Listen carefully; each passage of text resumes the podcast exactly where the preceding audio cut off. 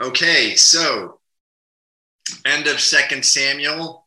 Uh, we finished. We actually read David's last words at the ec- uh, end of Second Samuel. We're going to be reading about his actual death uh, in uh, First Kings chapters one and two. Uh, not everything always in the Bible is in chronological order. That's very important that you understand that. Uh, but uh, here we read in verse 1, you can read along with me. It says that now King David was old, advanced in years, and they put covers on him because he could not get warm.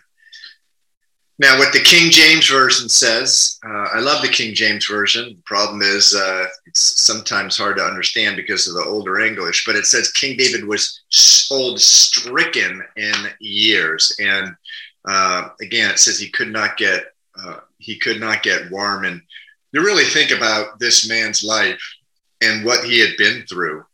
Uh, you know, we just read through the chapters and and, and you know unfortunately, sometimes too often we just read it like a, a book of drama uh, or this type of thing, and uh, and it's uh, it's it's easy to forget that th- it was real life. I mean, this guy went into battle and he usually led his soldiers into battle until he was older in age.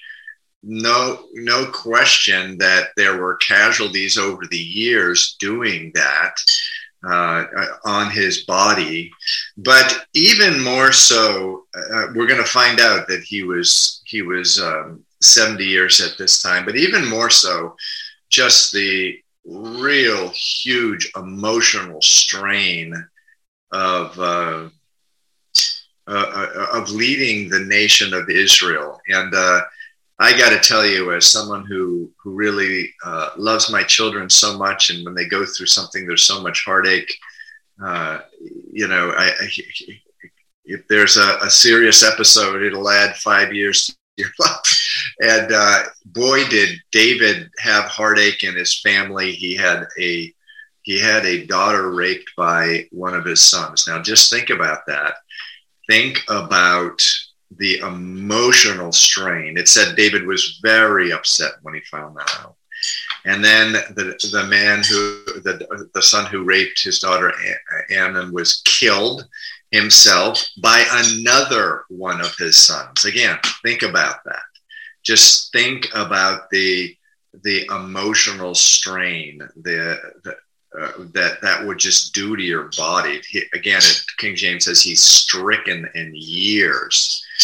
But then, if that's not bad enough, his son, um, uh, who killed the other son, uh, is uh, takes all of Israel, leads a rebellion, and uh, draws all Israel to himself, except a, a fraction, really, who remained with David and there was a full on civil war. So just the betrayals uh, that happened. I mean, you read in the Psalms, there's this the one psalm that talks about what appears to be the betrayal of Ahithophel, who was uh, David's chief advisor, and and this the emotion pouring out in that psalm that you and I, this is I'm quoting the psalm now. I forget which psalm it what it is, but you and I uh, used to go to the temple of God with the throngs praising the Lord.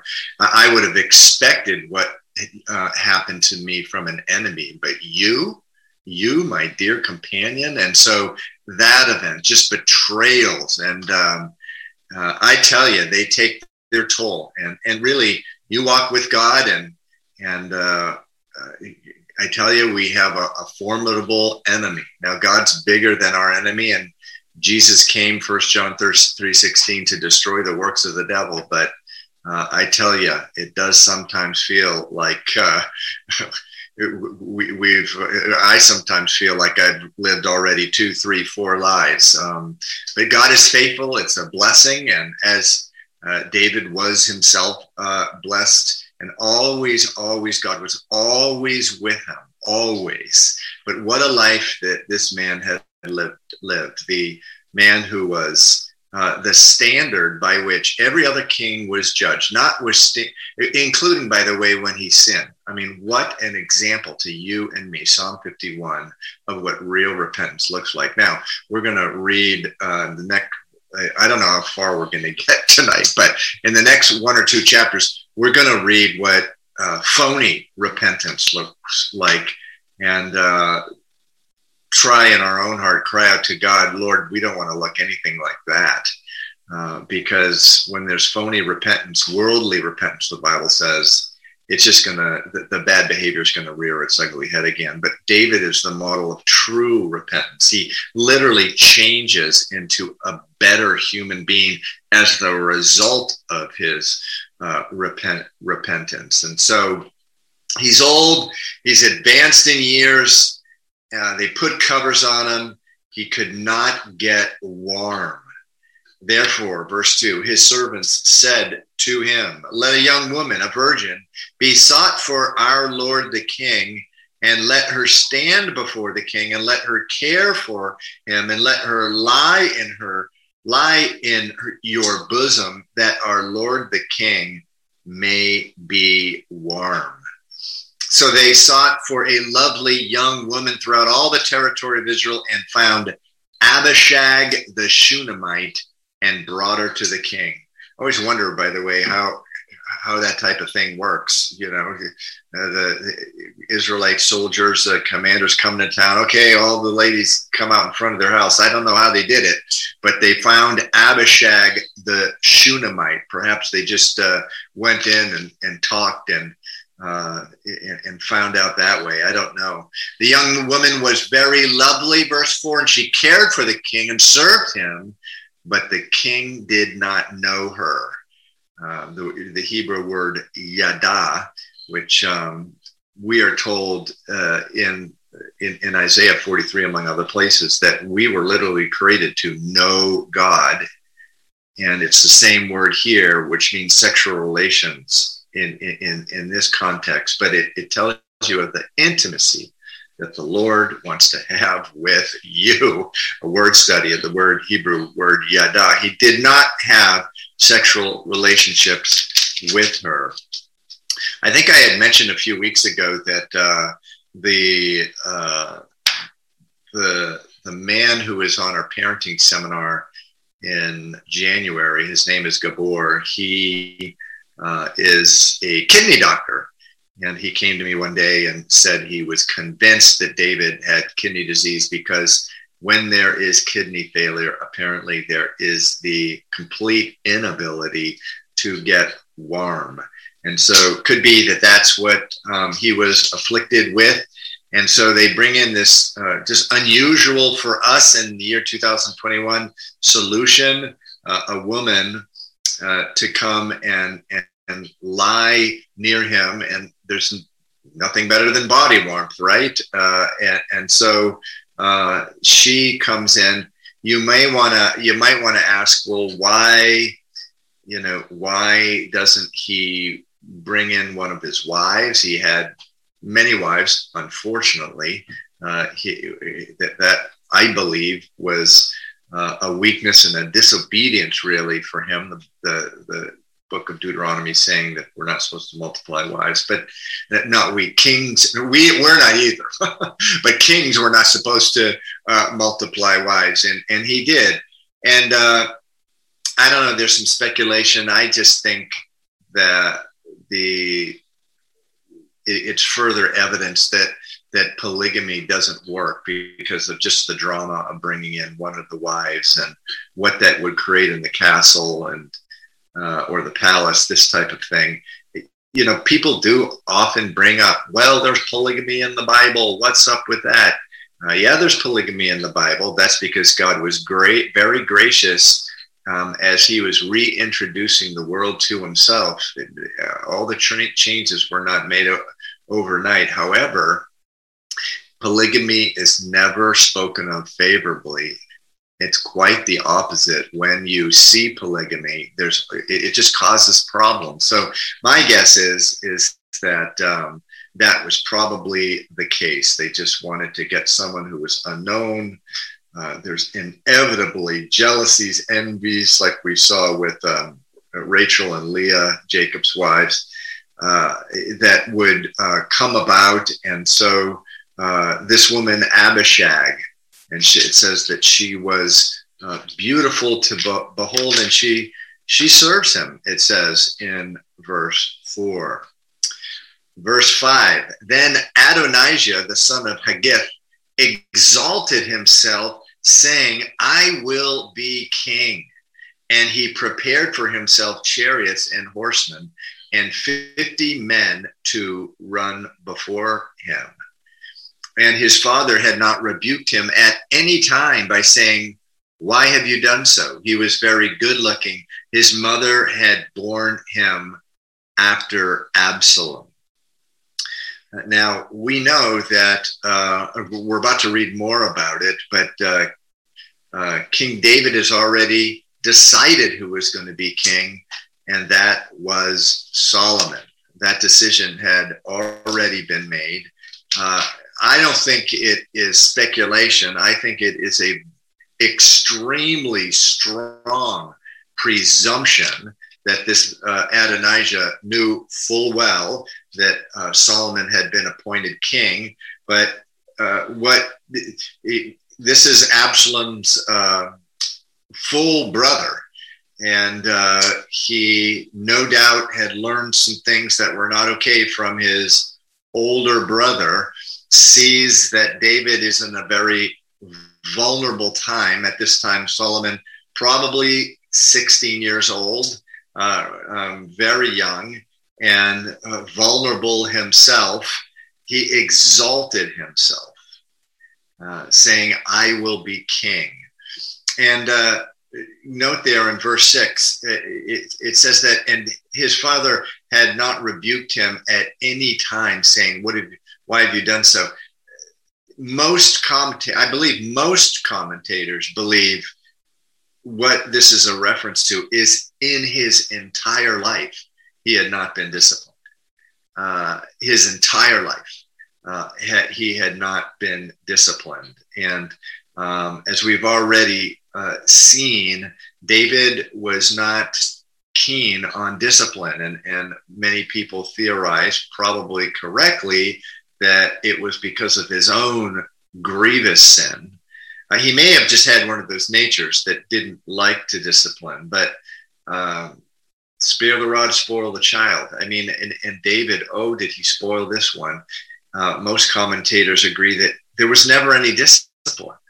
And so, uh, you know, good looks, even in and of themselves, are often, more often than not, um, a curse in someone's life uh, unless they are taken and given to the Lord and sanctified, uh, they're oftentimes they bring more uh, more misery than than benefits, um, particularly in the area of pride. But when you when you combine uh, good looks, it says he was good looking, uh, with never being disciplined. Forget about it. I mean, uh, you know, uh, mom's dad, you see your cute young little boy. He's so adorable. Oh, I don't want to touch him. I don't want to. Uh, I don't want to discipline him. Worst thing that you could possibly do uh, for your son or your daughter. You know, I uh, I actually uh, am very familiar with uh, a family that um, uh, that uh, there was more or less no discipline in, in the home. And it was interesting what happened with this family as the, as the children grew into adults. They despised, uh, some of them despised, uh, I should say at least two of them, there were four kids. They, they, they despised, uh, they've come to despise their, uh, their parents. And that's what you do, parents, when you do that. They lose respect um, for you for not having done so. I mean, discipline is one of the hardest things in, in the world to do, uh, but uh, you're not doing yourself any favors by not disciplining your children. And so um, he exalted himself as opposed to what? God exalting him. The psalm says that uh, exaltation comes from neither east or the west, but God exalts. And, and so uh, that should be a red flag anytime you see that. He exalts himself. Verse 7 Then he conferred with Joab, the son of Zeruiah, and with Abiathar, Abiathar the priest, and they followed and helped Adonijah. But Zadok the priest, Benaiah the son of Jehoiada, Nathan the prophet, Shimei, Rei, and the mighty men who belonged to David were not with Adonijah. So, right here, um, you know, when you're seeking out advice, and even if stuff that's happened to you that is very difficult, please just don't go to someone who you know there's a sympathetic ear. Uh, at this point, uh, everyone knew that uh, Joab would be a sympathetic ear for someone who was coming against David um, and David's wishes. And it was David's wishes for Solomon to be king. Um, Joab had, uh, against David's orders, uh, killed Absalom. Uh, but in addition to that, um, uh, they, they knew the re- there was resentment because when Absalom warred against David, his general was a guy by the name of Amasa. We read about Amasa. I don't know that he was the most skilled guy in the world, but David named him uh, to be head over all the army rather than Joab, who had stayed with him. And that's probably because Joab had killed Absalom, David's son, contrary to David's order. So David, uh, uh, he appoints Amasa uh, as when the when the when Israel was reunited after the defeat of Absalom. You would think he would have asked Joab. No, he asked Amasa to be king. Now Joab winds up killing him in in in, uh, in cold blood but he's never really given the same place as he had previously had. And so clearly everyone knows that um, that uh, Joab would be sympathetic to uh, a coup against David or a coup against David's wishes. Don't do that, Calvary Chapel. Please have the discipline not to go to a person who has a bone to pick and is just going to be sympathizing with your issue because of personal grudges they may have. Don't do that. I know it's tempting. Uh, we, we, we, we love to get sympathetic ears. I, I, I don't often, um, I don't often repeat Facebook posts, but I tell you a couple of years ago, uh, there was one that said, I, I don't, um, I don't, when, when I have problems, I don't go to people, I go to God because I don't need sympathy, I need strength. Yeah, yeah, yeah, yeah, yeah. I mean, that's the type of stuff that is uh, that is fantastic. Some of these posts on Facebook can be really wonderful. Um, we need strength, not sympathy. So don't go to someone just because they're sympathetic with you. Don't be doing that go to someone who is godly, who you know is going to tell you something hard if it needs to be said. Uh, and and so that's not what Adonijah does. He he goes to Joab. Joab uh, says, "Sure, sign me up." He conferred, verse seven, conferred with sympathetic Joab, the son of Zeruiah and with Abiathar the priest. Now that one's a mystery because that this guy is stuck with David for a long time. So who knows what happened to him? Actually, we'll read later. It's to fulfill prophecy, but um, he had been very loyal to David. Had stuck with him even when Absalom revolted. I do not know why he decided to. This is a, a terrible mistake on his part. It says, and they followed and helped Adonijah. But Zadok the priest, Benaiah the son of Jehoiada, Nathan the prophet, Shimei, Rei, and the mighty men who belonged to David were not with Adonijah. I, I really believe deep down inside, Adonijah feels like he should have gone.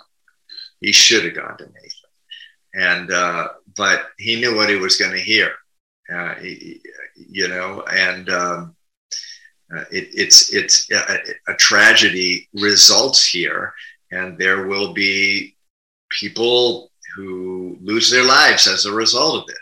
Verse 9 And Adonijah sacrificed sheep and oxen and fattened cattle by the stone of Zoheleth, which is in which is by Enrogel. He also invited all his brothers, the king's sons, and all the men of Judah, uh, the king's servants, but he did not invite Nathan the prophet, Benaiah the mighty man, or Solomon his brother. So Nathan finds out what is going on, and and again, a mighty mighty crisis here uh, for for David. Uh, but, but Nathan finds out what is going on. He it says in verse 11 he spoke to Bathsheba, the mother of Solomon, saying, "Have you not heard that Adonijah, the son of Haggith, has become king?" And David our Lord does not know it. Come, please, let me know let me now give you advice that you may save your own life and the life of your own your son Solomon. Because if Adonijah becomes king, he's going to kill uh, Solomon and his mother because they, they, they one, he's a wicked man. In, in, in the ancient world, this is what happened. Rivals to the throne were killed. And so he's a prophet. And actually, you, you get prophet. Uh, you can take Nathan's prophecies to uh, to the bank uh, for the most part. There's one time where he told David to do something, but then changed his mind that night when he uh, uh, when he heard from the Lord that was building the temple. But verse 13, he's speaking to Bathsheba. Go immediately to King David and say to him, Did you not, my Lord, O King, swear to your maidservant, saying, Assuredly, your son Solomon shall reign after me, and he shall sit on my throne. Why then has Adonijah become king? Then, while you are still talking there with the king, I also will come in after you and confirm your words. Uh, and so, interesting little uh, scenario here. You know, you can say, wait, is he, is, what is he doing? Is this just chicanery on his part? Is he just um, being manipulative here? You know, you going first and uh, this little scheme. Well, that I think, and now this I don't think is a presumption. It's more like speculation. This gives you a picture into probably the drama that David experienced with many, many wives. You know, uh, one of his wives would come in, hey, this son's mistreating mine, and this type of thing. And uh, so Nathan knows about that. And he's anticipating David thinking that, oh no, you know, another complaint here. I'm not trying to impugn on the character of Bathsheba, but uh, I, I think he's Nathan has every good reason to do that. So he says, after you tell him, then I'll come in and I, I will confirm your words. Verse 15. So Bathsheba went into the chamber of the king. Now the king was very old, and Abishag the Shunammite was serving the king.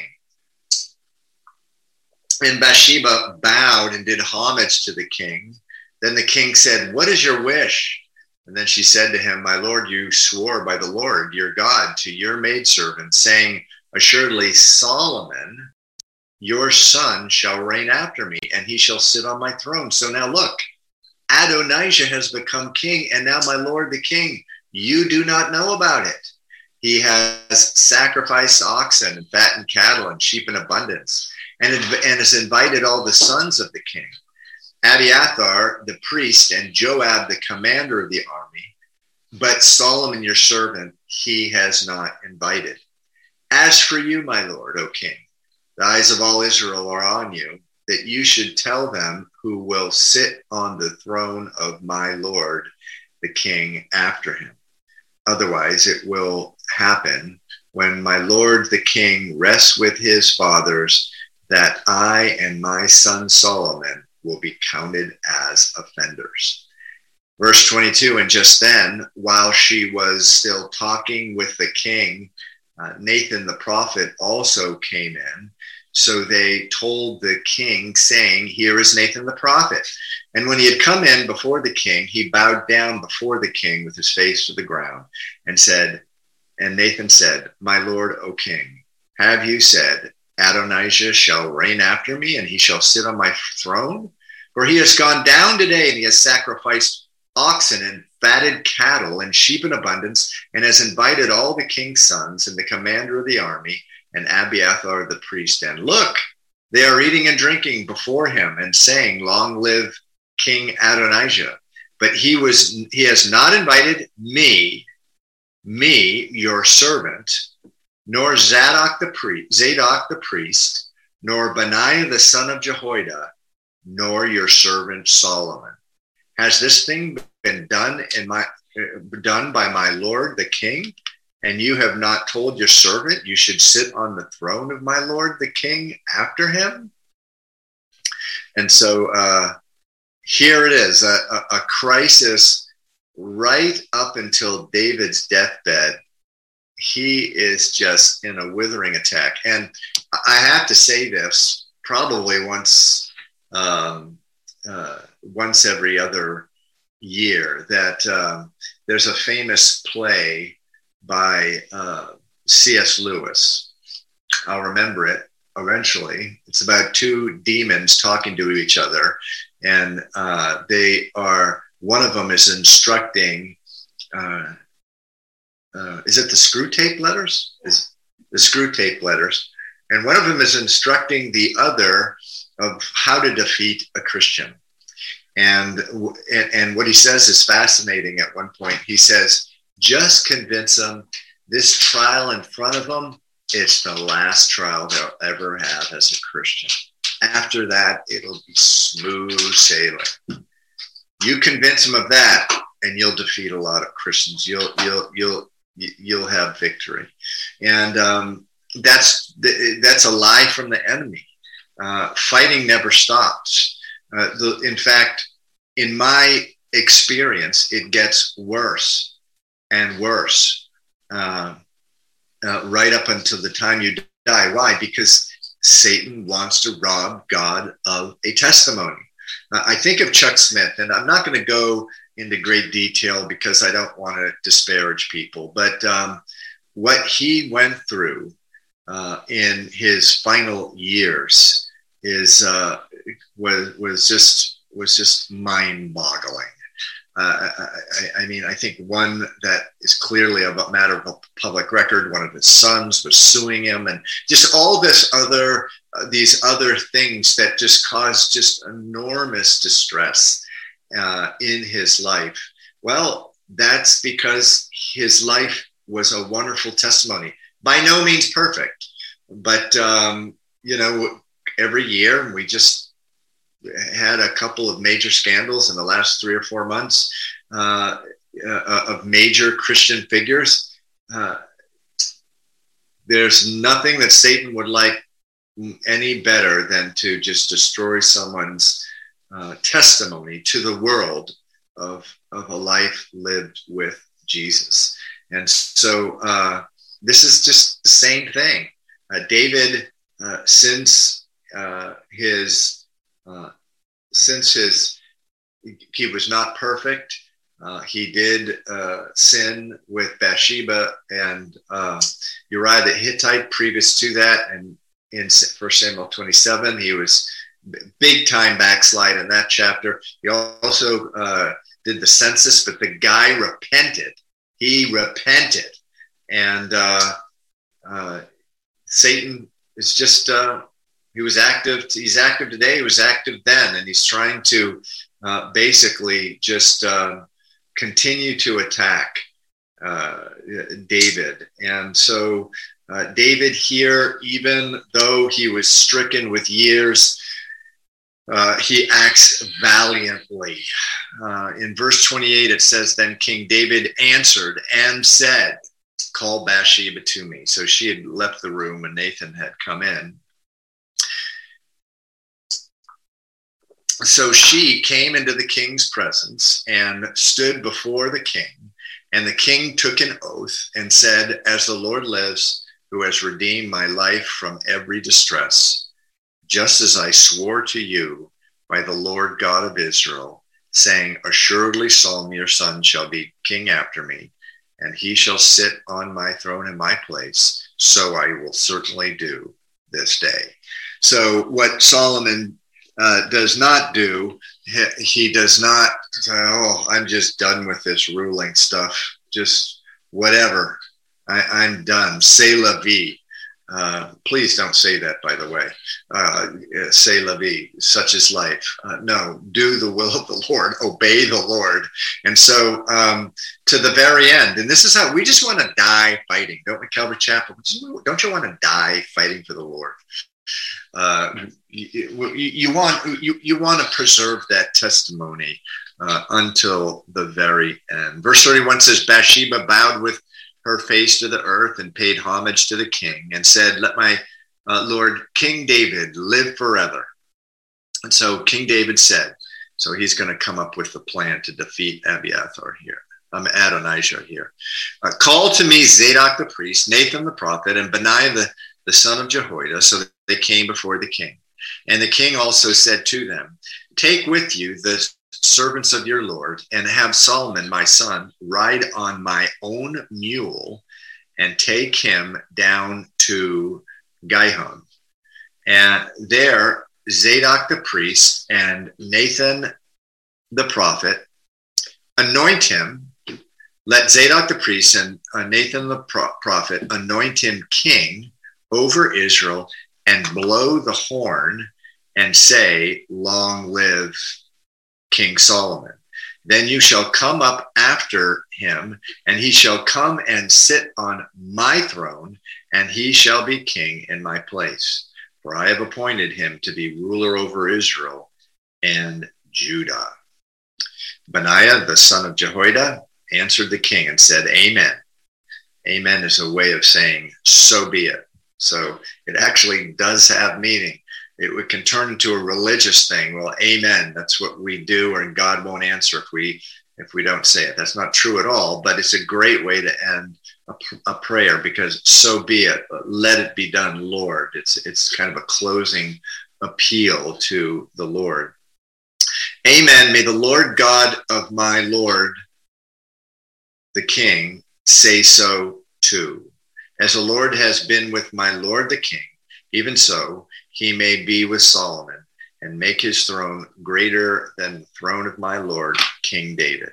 So Zadok the priest, Nathan the prophet, Benaiah the son of Jehoiada, the Cherethites, the Pelethites, uh, they were kind of his secret service, went down and had Solomon ride on a king's mule and took him to Gihon. Now, uh, in those times, the uh, king rode on a mule. That may not sound sexy to you, uh, but that was the uh, tradition, perhaps the strength. Remember, a mule combines the strength of a horse um, with the agility of a donkey, uh, and uh, that's what that was the, the practice of kings to ride on a mule. And when he's on David's mule, he's going to get attention, and especially especially at this place called Gihon. Gihon is where the the water source was, the springs of Gihon.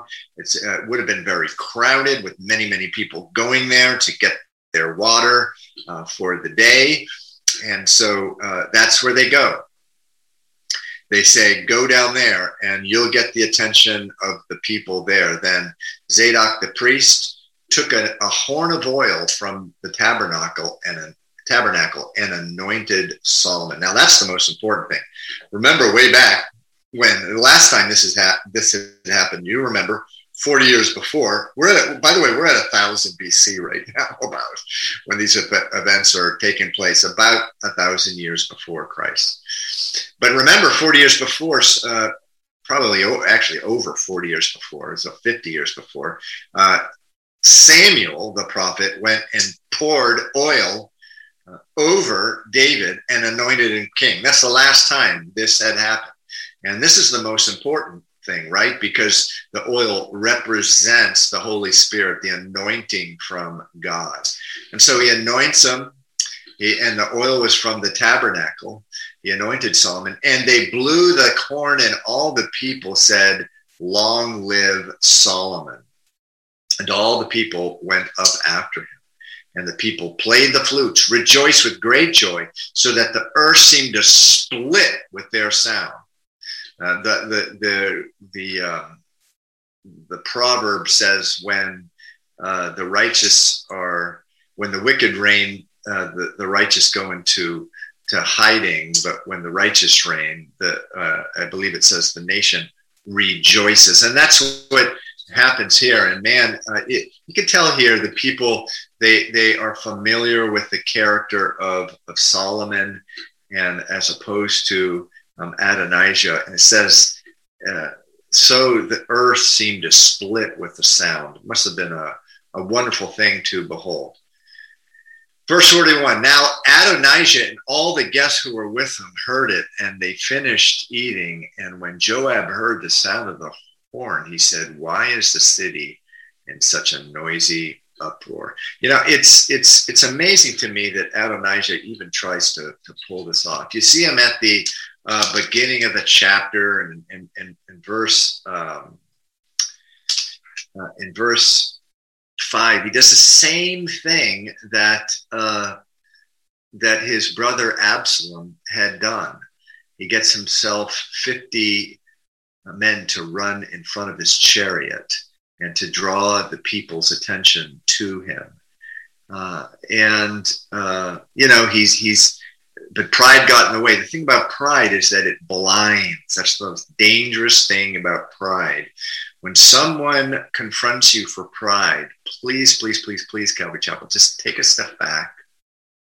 Say, okay, I better pray about this because I've heard some preacher said somewhere, actually, it's not, it's the Bible, that um, pride pride blinds. Am I blinded now? God will be faithful if you go to Him with a humble heart uh, with that prayer request. But pride blinded him. He's the older son of Solomon. Hey, why is this guy my younger, my younger, uh, uh, my younger brother? Why is he being made king? And the, his pride got the best of him. And who's the first person that uh, that bolts? The guy uh, well, we'll see. We'll see. Actually, let's let's continue to read on. We'll get to we'll get to that. We'll get to who the first person was who bolted. Joab says, Why is the city in such a noisy uproar? While he was still speaking, there came Jonathan, the son of Abiathar, the priest. Remember, Jonathan was also a faithful soldier during Absalom's rebellion. So, not sure which side he's on here, but. And Adonijah said to him, Come in, for you are a prominent man, and bring good news well, no amount of positive thinking can can bring a, a, a can, can can thwart the plan of God. And so, um, verse 34, 43, then Jonathan answered and said to Adonijah, No, Lord our King. No, it's not good news. Our Lord King has made, our Lord King David has made Solomon king the king has sent with him Zadok the priest, Nathan the prophet, Benaiah, the son of Jehoiada, the Cherethites, the Pelethites, and they have made him ride on the king's mule. So Zadok the priest and Nathan the prophet have anointed him king at Gihon, and they have gone up from there rejoicing, so that the city is in an uproar.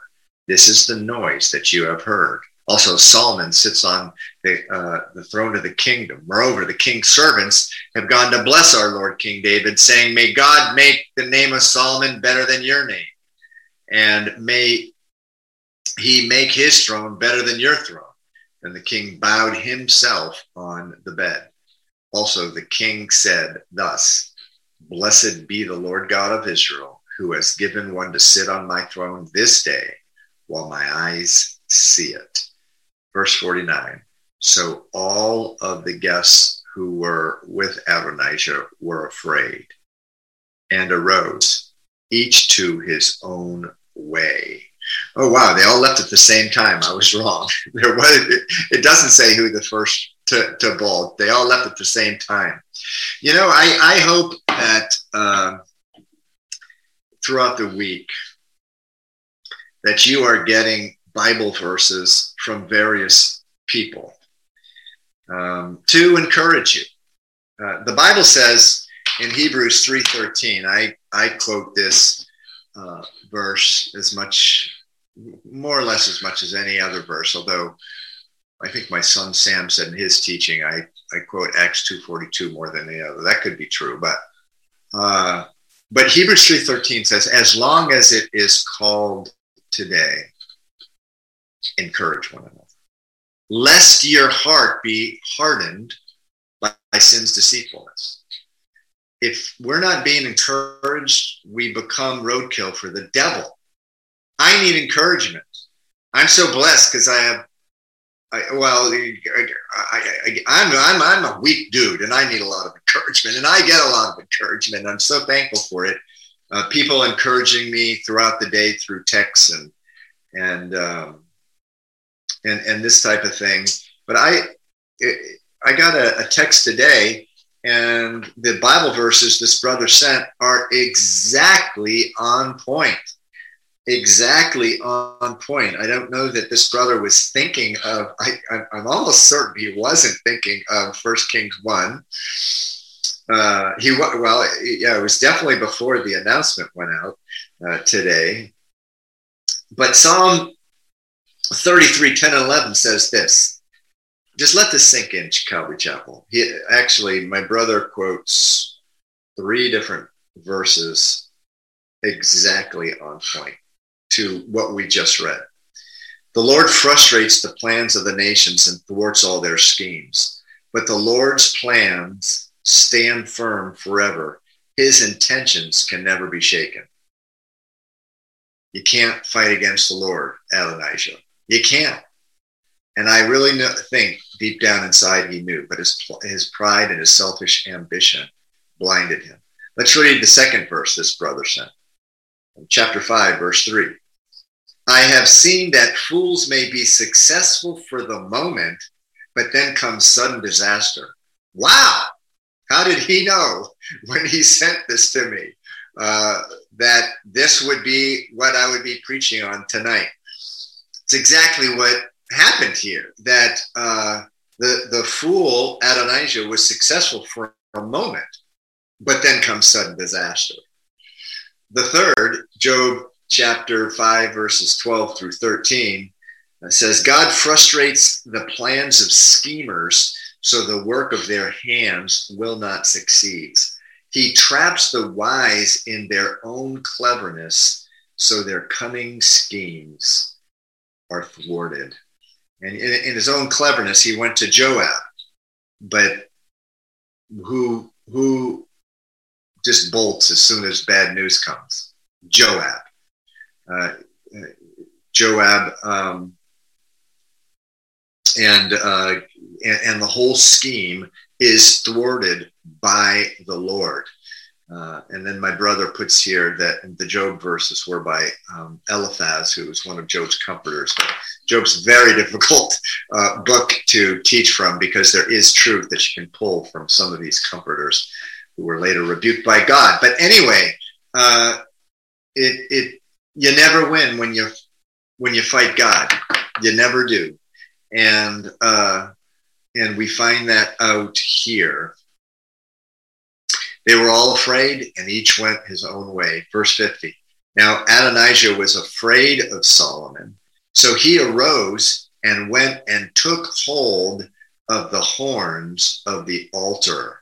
And it was told Solomon, verse 51, saying, Indeed, Adonijah is afraid of King Solomon, for look, he has taken hold of the horns of the altar, saying, Let King Solomon swear to me today that he will not put his servant to death with a sword.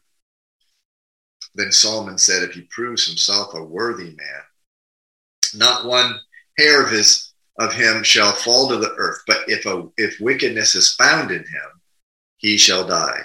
So King Solomon sent them to bring him down from the altar, and he came and fell down before King Solomon. And Solomon said to him, Go to your house. Ah, So, uh, what's this horns of the altar thing? Well, the, remember, the altar has horns. This is called the altar of sacrifice, where uh, you, you look through the book of Leviticus. There's bulls that are God commands to be offered, uh, goats, pigeons, uh, lamb, of course, lamb, lamb of God. Uh, they were all fulfilled by Jesus Christ, and uh, and the altar would uh, be tied. Psalm 118 actually says it in that wonderful psalm. it, it's it, there's the declaration. It's one of the psalms, by the way. I think it's called the Song of the Ascents, meaning it's one of the psalms that was used when the Jews used to go to Jerusalem to the feast. And it says, uh, at the, at, towards the end of Psalm 118, it says, tie the sacrifice to the horns of the altar. So they would, you know, the bull's a big thing. It's kind of a, a messy thing, and you don't just plop it on there, and you know it doesn't stay in place. It's like this type of thing was actually tied by the horns. There was horns on the four corners of the altar. But one of the things I believe that the, the law of Moses allowed was if you had done something unintentionally, uh, and, you were thinking, okay, I did this. I I I was um, I don't know. I was hammering a nail, and the head of the hammer went off and killed someone. Everyone's going to think I murdered them. I'm gonna. It, it allowed this type of thing, the person to go and grip, uh, hold the horns of the, hold the horns of the altar, uh, to give uh, some time to figure out what really happened here, lest the passion of, for example, the victims' families come and and murder the person wrongly, and and the Bible said, and and there, thus there would be innocent blood shed in Israel. God cares a lot about the shedding of innocent blood, a lot, a lot, a lot. Um, and so, uh, but here he's clearly guilty. This guy, treason, punishable by death. And Solomon lets him live. And you know, when you first read, it's like, come on, it, it, Solomon. It, I, I, don't know if this is a good way to to, to start um, to start off your life here uh, this guy is going to be trouble for you because um, I don't think anyone believes he's real repentant here. He's not.